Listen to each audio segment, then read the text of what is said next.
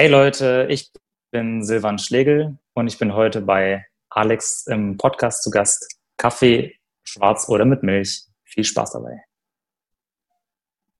Ja, hallöchen. Silvan, magst du deinen Kaffee schwarz oder mit Milch? Es ist witzig. Ich trinke nämlich gar keinen Kaffee. Wie, du trinkst keinen Kaffee? Ja, pass auf. Also, ich rieche das sehr, sehr gerne so, ja. Aber ich mag den Geschmack nicht.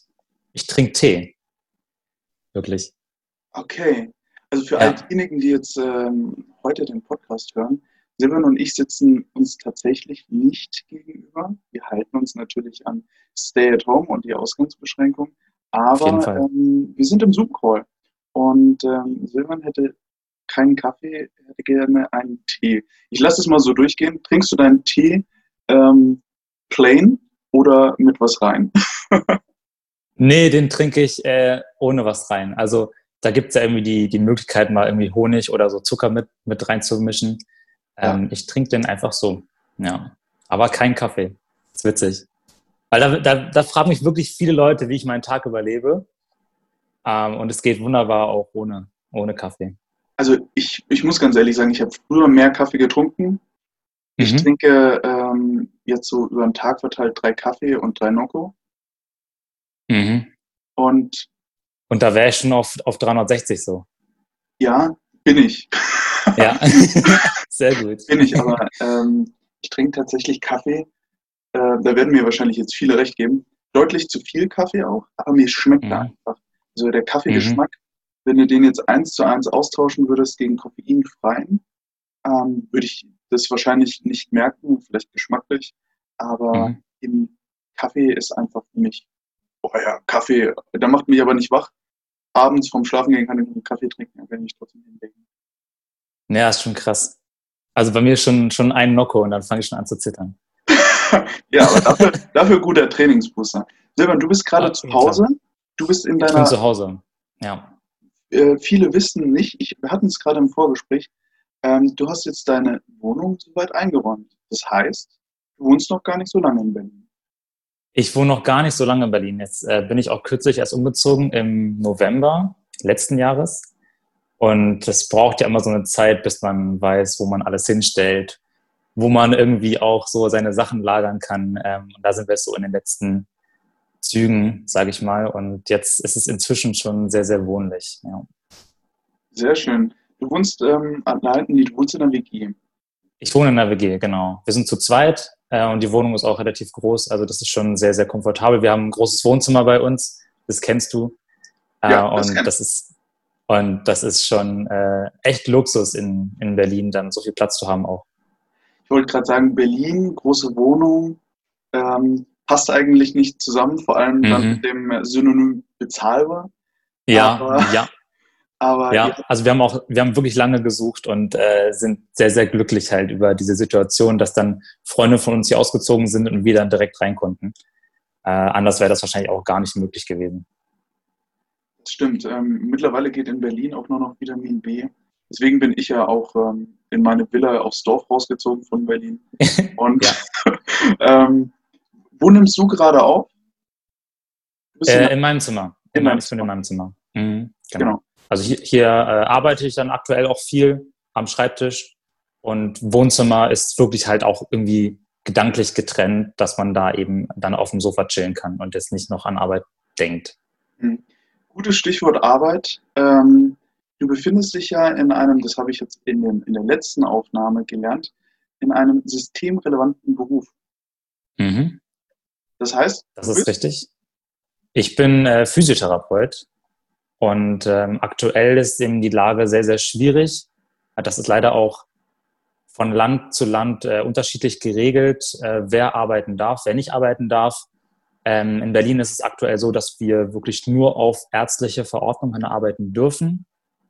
Und wir haben bei uns in der Praxis jetzt tatsächlich erstmal 100% Kurzarbeit angemeldet. Ach, okay. Sprich, ich bin aktuell wirklich zu Hause, habe wenig Termine, die wir dann noch online betreuen.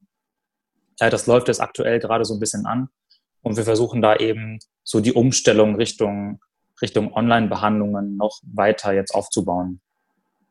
Wie kann ich mir das vorstellen? Erst einmal Punkt 1, Physiotherapie. Ist trotzdem ein systemrelevanter Beruf. Mhm. Wäre meine Frage erstmal, warum? Denn als Physiotherapeut kann man ja nicht zwingend diese 1,50 Meter Abstand einhalten, auf Biegen und Brechen. Es ist ja eine Behandlung. Also ihr arbeitet, euer Handwerkszeug sind die Hände. Und da hilft es auch nicht, sich vorher oder nachher vielleicht zu desinfizieren. Man ist ja wirklich auf Armlänge dann mit dem Patienten am Therapieren. Ja. Wie war die Anfangszeit da? Also wie waren da auch die Bestimmungen? Also wir haben von Anfang an versucht, eben es so sicher zu machen für alle, sowohl für uns als auch für unsere Kunden, so sicher wie möglich. Also zu zeigen, okay, wir schauen, dass wir die Pläne ein bisschen auseinanderziehen, dass sich die Patienten kaum begegnen, also immer nur 1:1 irgendwie im Kontakt sind mit uns, um so eben dann auch die räumlichen Kontakte zu reduzieren. Das hat sehr, sehr gut funktioniert und dann kam nach der Meldung von der Bundesregierung aus auch, dass dann diese Ausgangsbeschränkungen doch nochmal stark angehoben werden.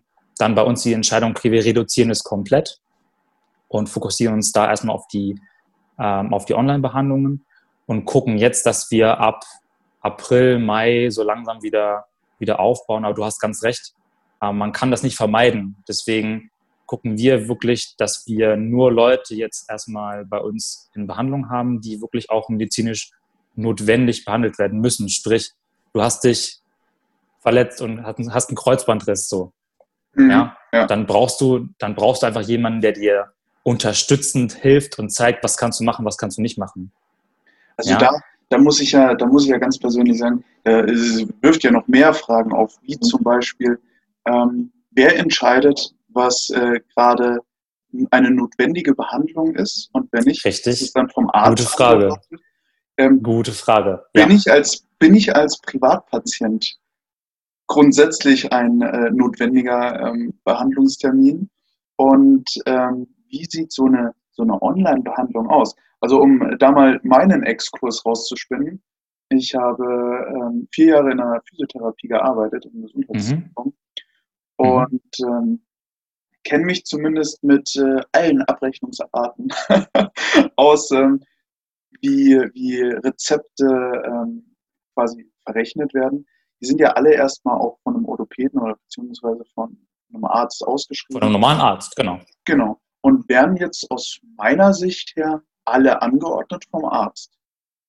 Korrekt. Also medizinisch, um auf deine erste Frage mal Bezug zu nehmen, medizinisch notwendig heißt aktuell nur mit ärztlicher Verordnung. Also wenn der Arzt entscheidet, okay, es ist eine medizinische Notwendigkeit, dass wir behandeln müssen, dürfen wir behandeln. Ja, das ist aber jetzt totale Auslegungssache. Und das Problem ist, wir hatten diesen Fall eben noch nie. Also das ist ja das Verrückte generell in dieser Situation, dass man eben gucken muss, okay, wie kriegt man es irgendwie justiert und wie kriegt man es gesteuert? Und da ist es mit Sicherheit richtig zu sagen, okay, wir sind mit Sicherheit auch nicht jetzt überlebensnotwendig, ja, aber wir können die Qualität der Leute, die jetzt verletzt sind oder Probleme mit dem Bewegungsapparat haben, auf jeden Fall verbessern bei den Leuten, die es eben nicht alleine hinbekommen. Mhm, ja. Ja? Wenn du jetzt, weiß ich nicht, einfach nur vom Training Muskelkater hast, dann brauchst du keinen Physio. Ja, und wie gesagt, das ist so, da würde ich jetzt so einen frischen Kreuzbandriss, also frisch operiert, würde ich jetzt sagen, ein bisschen Movie reinbringen. Das würde ich jetzt als sehr wichtig empfinden, natürlich auch für den Heilungsprozess. Und jetzt aus meinem Wissen heraus würde ich jetzt mal sagen, eine Muskelverspannung, Nackenbeschwerden wäre jetzt vielleicht nicht ganz so wichtig. Genau. Korrekt. Also wenn mir jetzt jemand ankommt und sagt, ich bin so ein bisschen verspannt, kannst du mal kurz. Erstmal, dafür bin ich nicht Physio. Und zweitens, das soll dein Freund machen. Und drittens, das ist aktuell nicht medizinisch notwendig. Das ist richtig. Also du appellierst quasi gerade an alle Partner, da einfach jetzt mal zu Hause Hand anzulegen, bevor sie sich in die Physiotherapie melden und sagen, hier, einmal kurz auflockern, bitte. Genau. Also dafür gibt es ein Massagestudio, dafür gehst du nicht zum Physio.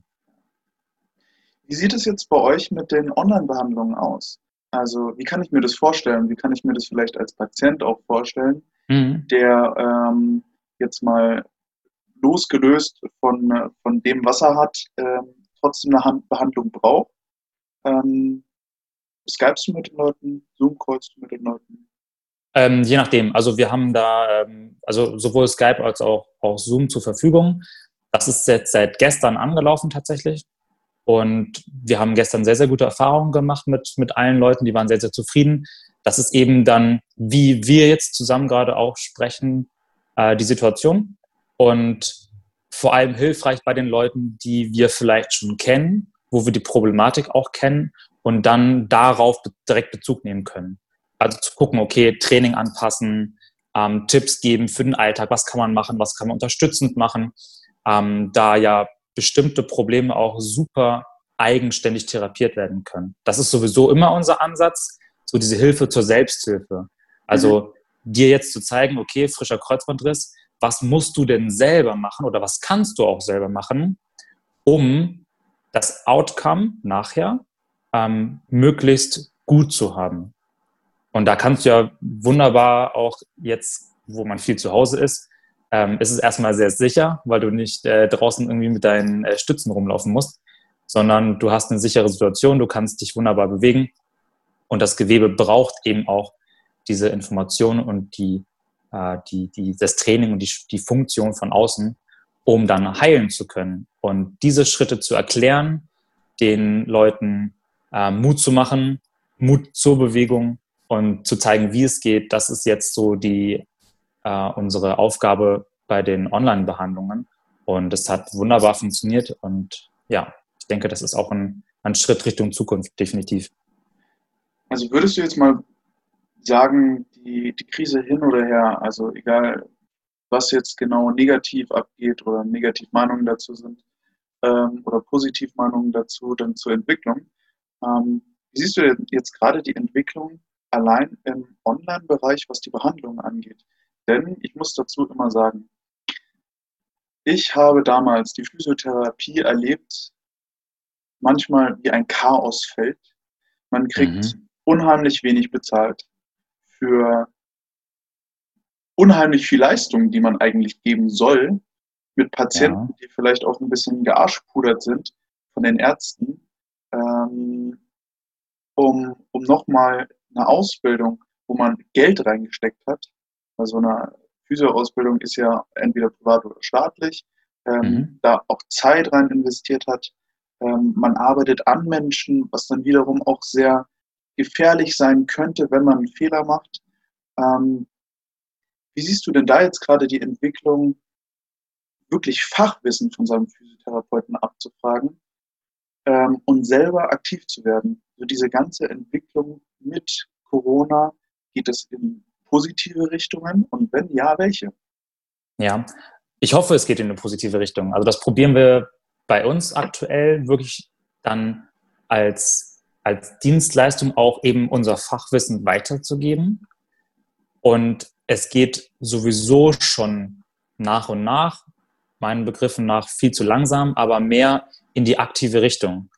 Also das kennt man vielleicht von früher, so man geht zum Physio, lässt sich durchmassieren und dann geht man wieder nach Hause. So, das ist nicht Physiotherapie 2020. Um mal einzustreuen, ich habe für eine Handballmannschaft, war ich in der medizinischen Betreuung und war eigentlich dafür da, um Verletzungen während des Spiels und während des Trainings aufzunehmen und dann an Physiotherapeuten weiterzuleiten oder zu filtern, was wirklich wichtig ist und was nicht wichtig ist. Denn es gab immer mindestens 5 Spieler nach einem Handballspiel, die zu einer Physiotherapeutin gegangen sind und sich erstmal die Waden ausmassieren lassen haben. Natürlich, Klassiker. Also, ja. Du, man muss vielleicht auch ein bisschen trennen, so zwischen Sportbetreuung und, ich sag mal, Hobbyathlet irgendwo Betreuung. Wir betreuen bei uns ja auch Leistungssportler, auch im Raum Berlin. Und da ist es mit Sicherheit auch wichtig, irgendwo einen regenerativen Effekt der Muskulatur zu geben. Das kann auch mal eine Massage sein. Das sollte aber nicht der Hauptfokus der Therapie sein. Ja? Wir arbeiten mit dem menschlichen Körper. Wir sind Experten für das Bewegungssystem. Und das Bewegungssystem, das wird aktiv therapiert und nicht passiv. Weil wir bewegen uns ja auch aktiv im Alltag. Ja? Und da muss man eben überlegen, okay, wo ist die Störung im Bewegungssystem? Ja, also Diagnostik. Diagnostik ist sehr, sehr wichtig und das kann man wunderbar auch online durchführen. Da lässt sich auch über Testungen sehr viel erfahren. Und wenn man diese Information dann herausnimmt und dann mit dem Patienten zusammen überlegt, okay, wie kriegen wir das Problem in den Griff? Für mich ist es immer sehr, sehr wichtig, die Diskussion und das Miteinander mit einem Patienten zusammen zu haben, weil ich bin ja auch irgendwo ein Coach. Ja? Ich gehe den Weg mit dir zusammen. Ich zeige dir, wie es funktioniert. Aber wir machen das zusammen. Wir machen das nicht getrennt voneinander und erst recht nicht ich für dich. Das funktioniert nicht. Also würdest du sagen, das ist so eine positive Entwicklung, da der Patient deutlich,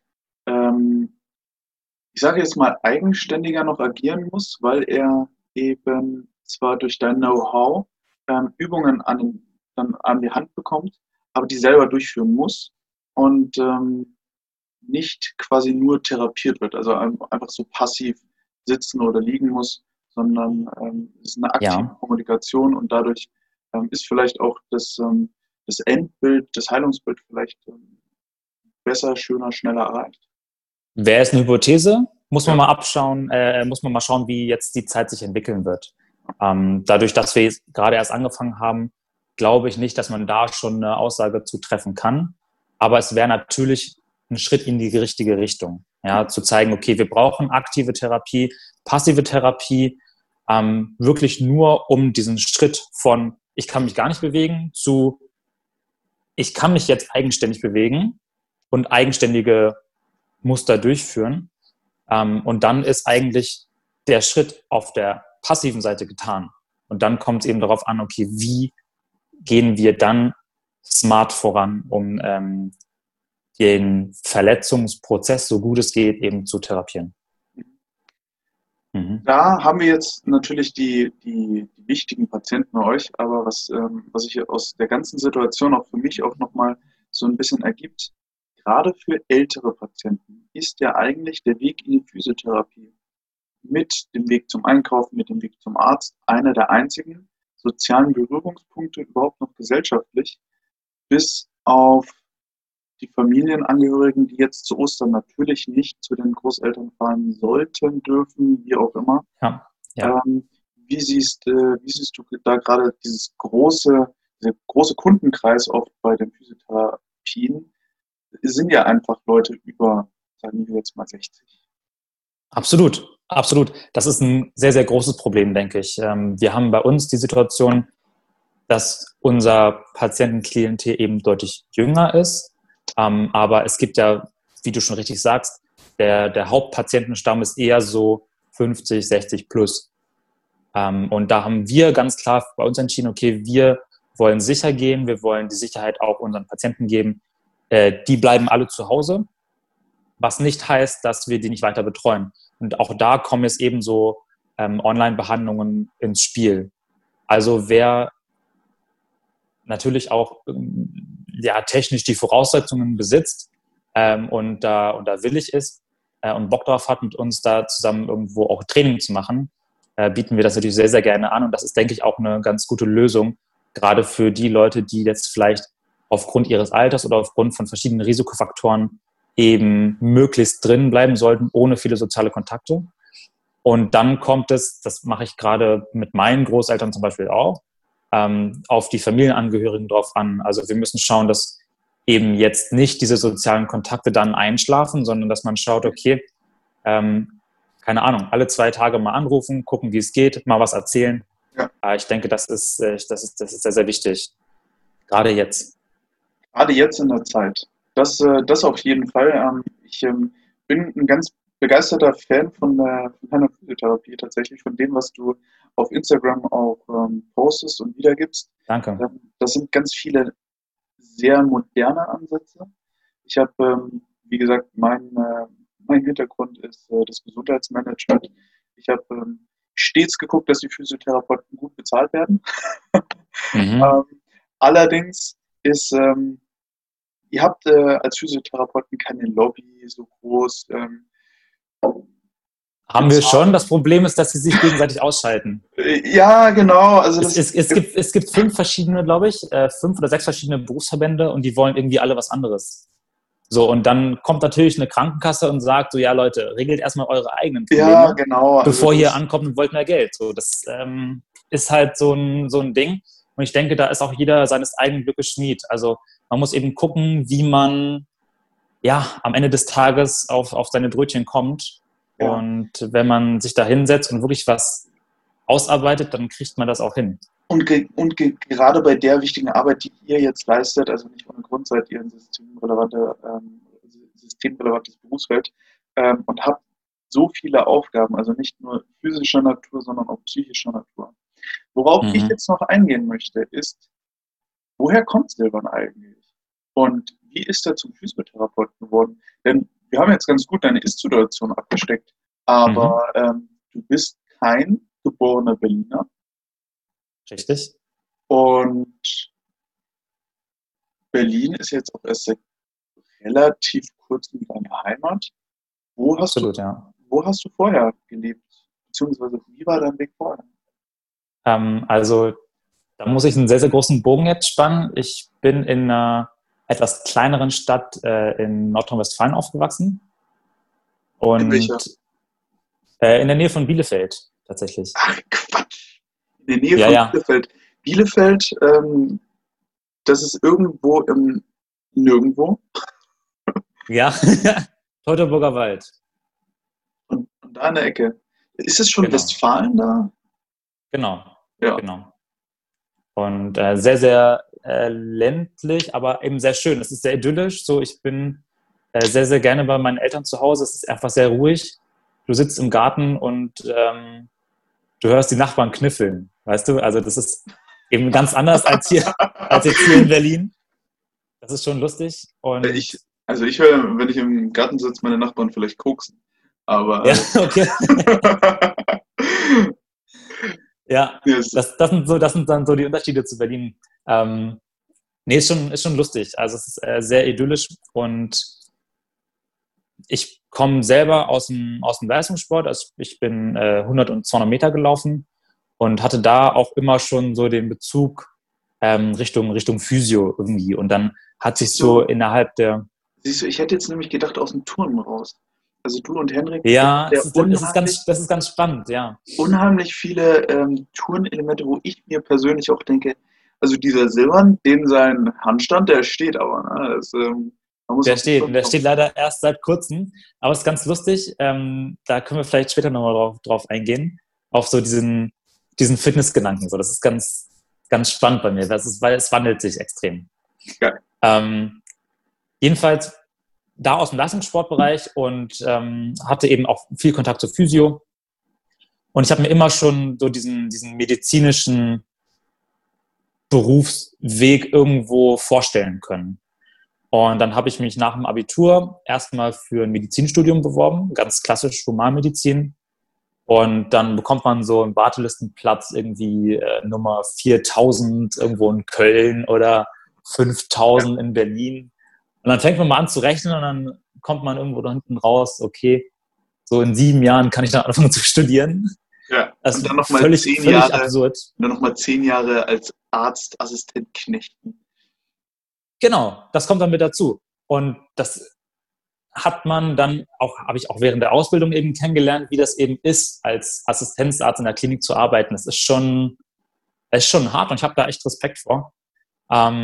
Jedenfalls konnte ich mir auch während der Ausbildungszeit immer noch vorstellen, irgendwie noch Medizinstudium hinten dran zu hängen. Aber ich bin dann so ein bisschen über Umwege Richtung Physiotherapie letztendlich gekommen. Ich hatte das, glaube ich, zuallererst erstmal verworfen, weil ich wusste, okay, man muss für die Ausbildung zahlen. Das kam dann für mich irgendwie nicht mehr in Frage. Und dann, ja, über bestimmte Leute habe ich dann mal ein Praktikum gemacht und die Arbeit halt mit dem Kunden zusammen, mit dem Patienten, das hat mir echt sehr, sehr gut gefallen und gefällt mir weiterhin. Und ich bin einfach jeden Tag, bin ich stolz auf meine Leute, die wirklich Fortschritte machen und signifikant besser werden und Progression haben. Das ist schon echt cool. Und dann habe ich 2015, bin ich dann ein Jahr nach meinem Abitur umgezogen nach Kiel. Und ja, also in den höchsten Norden. In den höchsten Norden, ja. Und habe da meine Ausbildung angefangen an der Lubino-Schule. Und das ist tatsächlich die älteste Schule für Physiotherapie in Deutschland. Also da wurde die ersten Physiotherapeuten in Deutschland ausgebildet. Und ja, da habe ich dann bis 2018 meine Ausbildung gemacht. Und man schließt ja dann mit einem staatlichen Examen, also mit einem Staatsexamen schließt man ab, weil es ja auch ein staatlich anerkannter Beruf ist. Und dann kam halt so der Schritt nach Berlin. Das hat sich auch während der Ausbildungszeit... Wie muss ich mir das vorstellen? Als, sage ich jetzt mal, ich möchte Physiotherapie in mein Leben als nächsten Ausbildungsschritt mit einbauen. Du hast ja schon erwähnt, es gibt staatliche, es gibt private. Mhm. Deine Schule war jetzt eine private? Meine Schule war eine Privatschule, genau. Das habe ich mir im Vorhinein überlegt. Also man wirbt sich ganz normal für die Ausbildung. Das an einer Berufsfachschule findet das dann statt. Und die gibt es eben staatlich oder privat. Und da muss man sich einfach fragen, das habe ich genauso gemacht, okay, welche Qualität kann eine staatliche Schule bieten, die eben kein Schulgeld verlangt? Welche Dozenten können dort tätig sein? Ja. Und das ist eben der große Unterschied, das ist bei uns gewesen. Wir hatten zum Beispiel Anatomie- und Physiologieunterricht, also zwei wichtige Ärztefächer an der Uni in Kiel. Also da, wo auch die Humanmediziner ausgebildet werden, beim gleichen Prof hatten wir den Unterricht. So. Ah, okay. Also unsere Anatomiekenntnisse sind dann vielleicht fundierter und etwas greifbarer erklärt, als jetzt bei jemandem, der Physio ist und dann anatomische Kenntnisse vermitteln soll. Würdest du jetzt von deinem, wenn du jetzt zurückgehst, also gedanklich, versuch das immer so ein bisschen zu verstehen, denn ich habe mich ja damals auch für eine private Hochschule entschieden, wo ich mein Studium gemacht habe und nicht für eine staatliche. Würdest du jetzt Vorteile, Nachteile für diejenigen, die sich jetzt zu einem Physiotherapeuten ausbilden lassen wollen würden, eher die Empfehlung geben, schaut euch eine gute private Schule an, wo das Umfeld passt, wo vielleicht auch ein bisschen die Ausbildung ein bisschen höher ist und investiert da lieber ein bisschen mehr Geld dafür rein, als zu sagen, nee, also das kann wirklich jede Schule grundsätzlich ableisten, die Basics. Und alles, was sie danach lernt, ist halt dann eigene Arbeit. Definitiv Privatschule.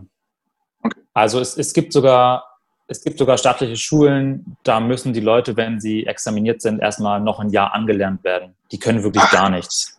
Okay. Also das Level der Ausbildung ist in Deutschland, also geht von bis. Ja? Das ist eine ganz krasse Spanne. Und das ist mit Sicherheit auch ein Problem in Deutschland, dass die Qualität der Ausbildung an manchen Schulen wirklich schlecht ist. Deswegen würde ich schon zur Privatschule tendieren. Aber was du ganz richtig sagst, es kommt eben auch sehr darauf an, was du daraus machst. Mhm. Also ich kenne jetzt auch Kollegen von mir, die kommen von einer staatlich geförderten Schule und die sind trotzdem sehr, sehr gut. Weißt du, weil sie eben danach für sich eben einen Weg gefunden haben und über bestimmte Fortbildungen, bestimmte eigene Interessen dann auch ein sehr, sehr guter Therapeut geworden sind. Aber um einen sehr, sehr guten Grundstock schon mal zu legen, würde ich auf jeden Fall eine Privatschule empfehlen, wenn das finanziell möglich ist. Genau, wenn es finanziell möglich ist. Aber um jetzt den Bogen nochmal zu dir zu schlagen, du bist ja nicht nur ein guter Physiotherapeut, der eine gute Ausbildung genossen hat, sondern auch ein guter Physiotherapeut, der sich unheimlich viel beliest. Ja, also ansatzweise das, was ich bei dir sehe, und das sehe ich auf Instagram, nur phasenweise. Ich bin mir sicher, dass du ein bisschen rausfällt, das, was du auf Instagram dann raushaust, weil vieles ist natürlich für den Laien nicht unbedingt verständlich.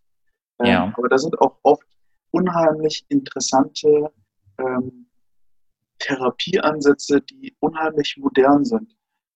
Wo beliehst du dich und wie ist so dein Standard, wenn du jetzt sagst, okay, du bist jetzt im Berufsfeld Physiotherapeut, du beliehst dich aber trotzdem und bildest dich weiter?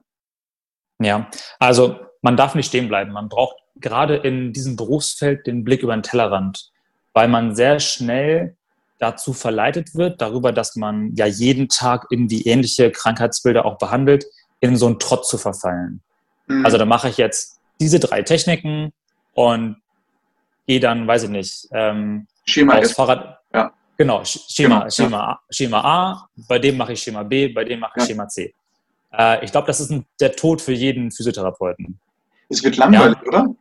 Das wird extrem langweilig. Ja. Man muss immer wieder bei der Basis anfangen. Also erste Sache bei mir, die ich auch jetzt in Zukunft noch deutlich weiter ausbauen möchte, Diagnostik.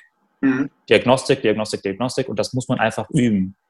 Üben und gucken, wie machen das andere Leute und wie kann man da so das Beste für einen rausziehen. Und dann die zweite Sache, was gibt es aktuell für wissenschaftliche Erkenntnisse, wie man eben behandeln kann und was es für neue Möglichkeiten vielleicht gibt. Weil die Ausbildung der Physiotherapie, die ist so in den 70er, 80er Jahren stehen geblieben. Ja, da gibt es noch bestimmte Therapieansätze, die sind einfach nicht mehr zeitgemäß. So. Ja. Und da muss man eben schauen, okay, was macht wirklich aktuell Sinn? Und dann musst du einfach dich auf den Arsch setzen und gucken, dass du dich halt selber beliehst. Und das versuche ich sehr, sehr viel zu machen. Ist natürlich an manchen Tagen mal weniger einfach als an anderen Tagen. Das wirst du mit Sicherheit kennen. Man kennt es doch. Ja. Aber dann gehen auch schon mal 2 Stunden irgendwie ins Land, bei denen ich dann über bestimmte Foren und bestimmte Portale dann mir Studien durchlese und gucke, was ich eben daraus für mich anwenden kann. Da gibt es ganz gute Portale, ja. Wie viel Prozent der Physiotherapeuten würdest du jetzt mal von der Gesamtmenge in Deutschland, würdest du auch in diesem Bereich sehen, die sich nach der Arbeit, und da muss ich dazu sagen, Physiotherapie ist ein Knochenjob.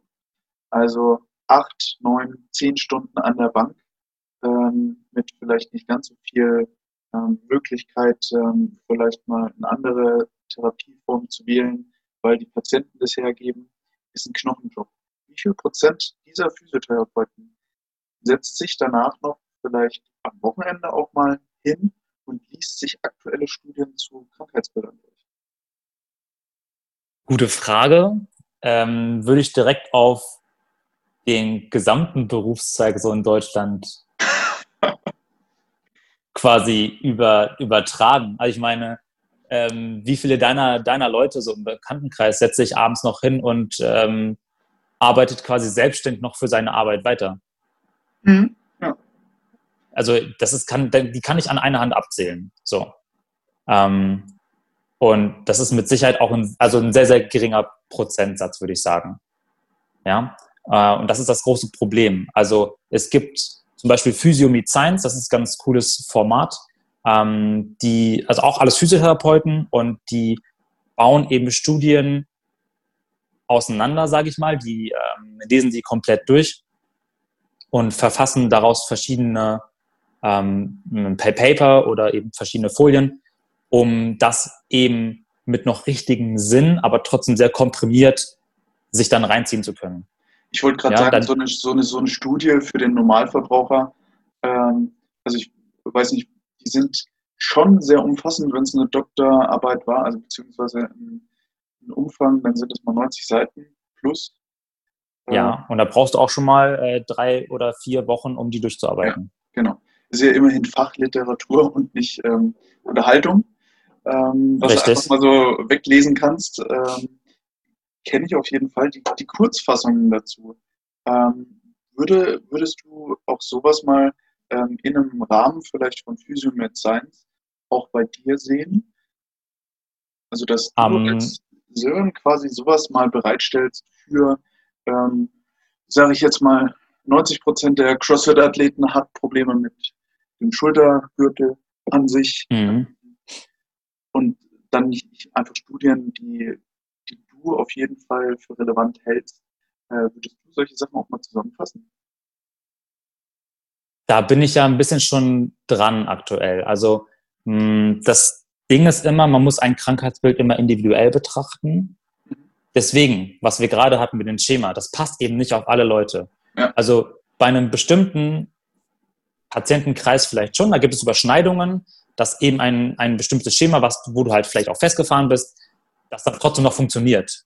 Ja, ja. Aber vielleicht nur zu 80%. Und beim nächsten funktioniert es dann nur noch zu 60%.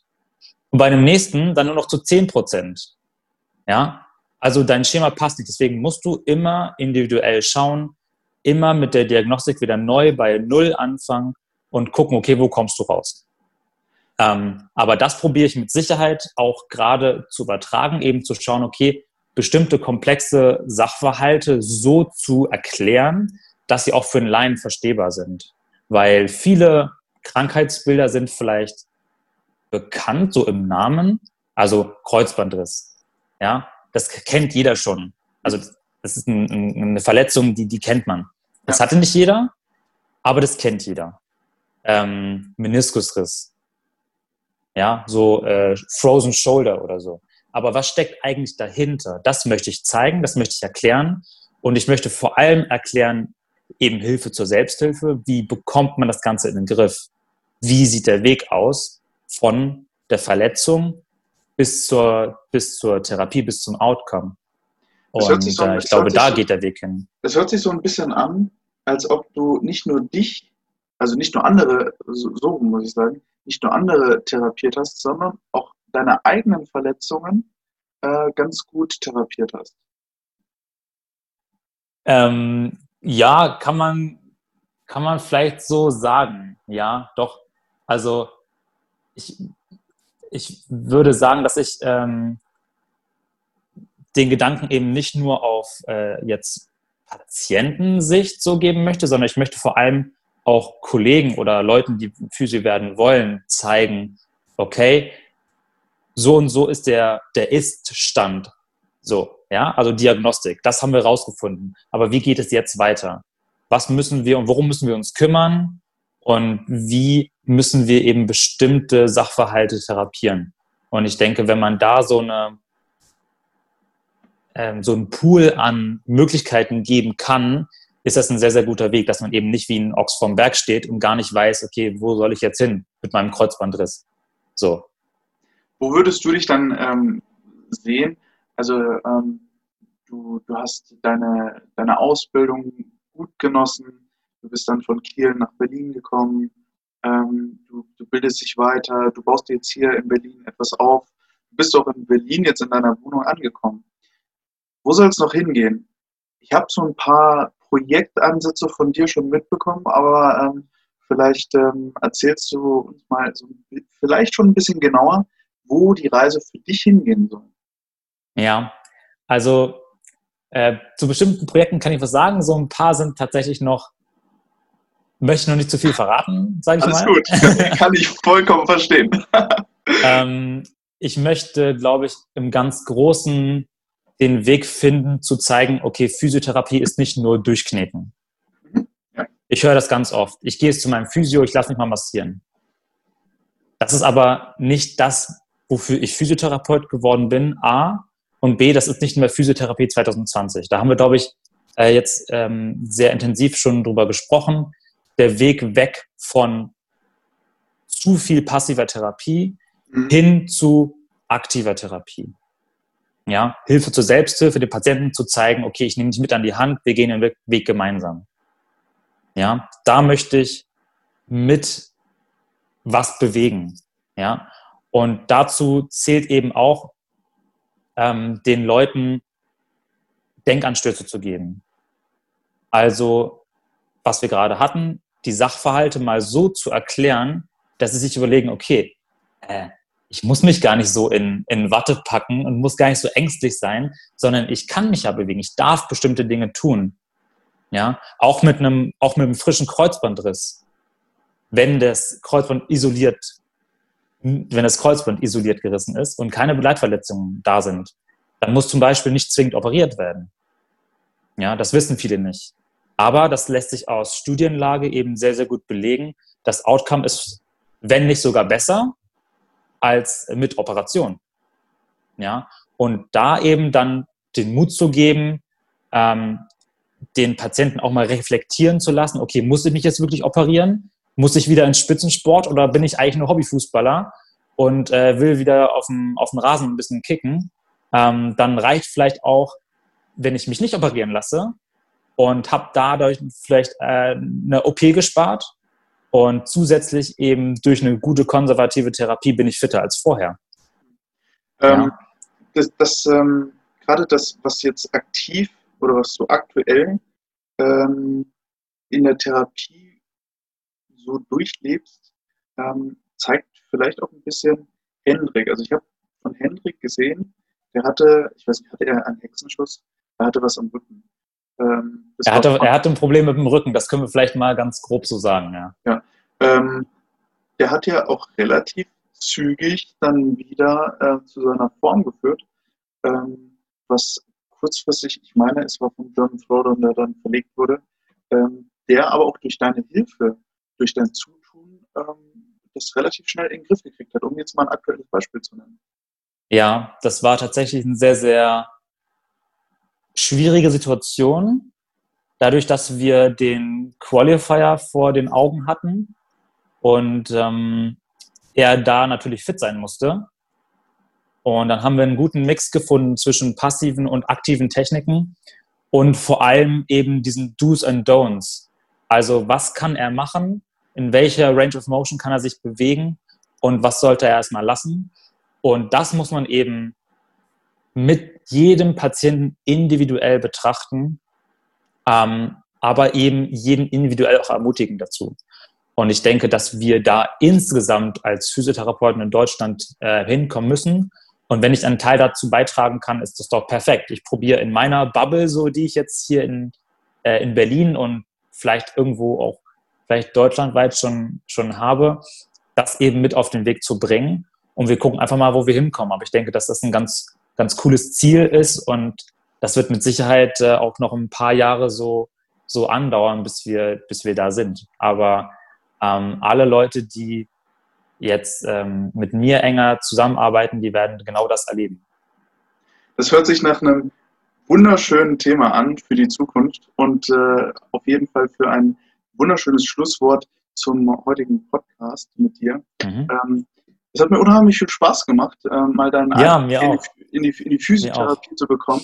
Denn aus meiner Sicht, aus meiner persönlichen Sicht, bei den ganzen Competitions, die jetzt im CrossFit-Bereich bzw. Functional Fitness-Bereich ablaufen, ist dann doch noch die Physiotherapie oder der Physiotherapeut sollte aus meiner Sicht tatsächlich tiefer in ein Team mit einfließen, das sportliche Ziele verfolgt. Und du hast so schön von dem Wir gesprochen. Wir müssen daran arbeiten. Denn bei jeder Formel 1 kann das Auto ohne den Boxenstopp nicht performen. Und durch die Techniker, die da hinten dran noch arbeiten, ich sehe dann Physiotherapeut auch im Hinblick auf jegliche Competition als großen Bestandteil eines Teams. Und absolut. Jetzt würde mich noch interessieren, was du vielleicht dem einen oder anderen Hobbysportler, der trotzdem bei Veranstaltungen mitmacht, CrossFit-Veranstaltungen zum Beispiel, auf den Weg gehen kannst im Hinblick auf seine Gesundheit. Auf den Körper hören. Also wenn man im Training schon merkt, okay, irgendwas zippelt und hier schmerzt es, dann einfach mal 2 Wochen Pause machen. Es ist kein Leistungssport, man macht jetzt keine Wettkämpfe, die irgendwie $1 Million Preisgeld bringen oder mehr. Und ich denke, dann sollte man auch so vernünftig sein, auf seinen Körper zu hören. Und es macht auch nichts und da wird euch keiner für auslachen irgendwie, auch wenn ihr mal 2 Wochen nicht trainiert. Das ist voll okay und wir machen das alle, weil wir Spaß dran haben wollen. Bei mir genau das Gleiche. Ich trainiere sehr, sehr gerne. Ich trainiere jetzt sehr, sehr viel funktionaler auch noch vielleicht als vorher und denke, dass man dahin kommen muss, dass man sehr körperbezogen denkt und nicht zu viel dann erzwingen möchte. Das ist auf jeden Fall ein schöner Anstoß nochmal an die ganze Athletengemeinde und an die Sportler an sich. Wenn ihr Interesse habt, was Silvan noch so alles physiotherapeutisch macht, geht auf jeden Fall mal auf seinen Instagram-Account. Ich schreibe den nochmal mit in die Beschreibung mit rein. Und ansonsten bin ich gespannt, oder wir sind auf jeden Fall gespannt, was soweit noch kommen wird. Silvan, ich wünsche dir erstmal einen wunderschönen Nachmittag noch in der Sonne. Danke, wünsche ich dir auch.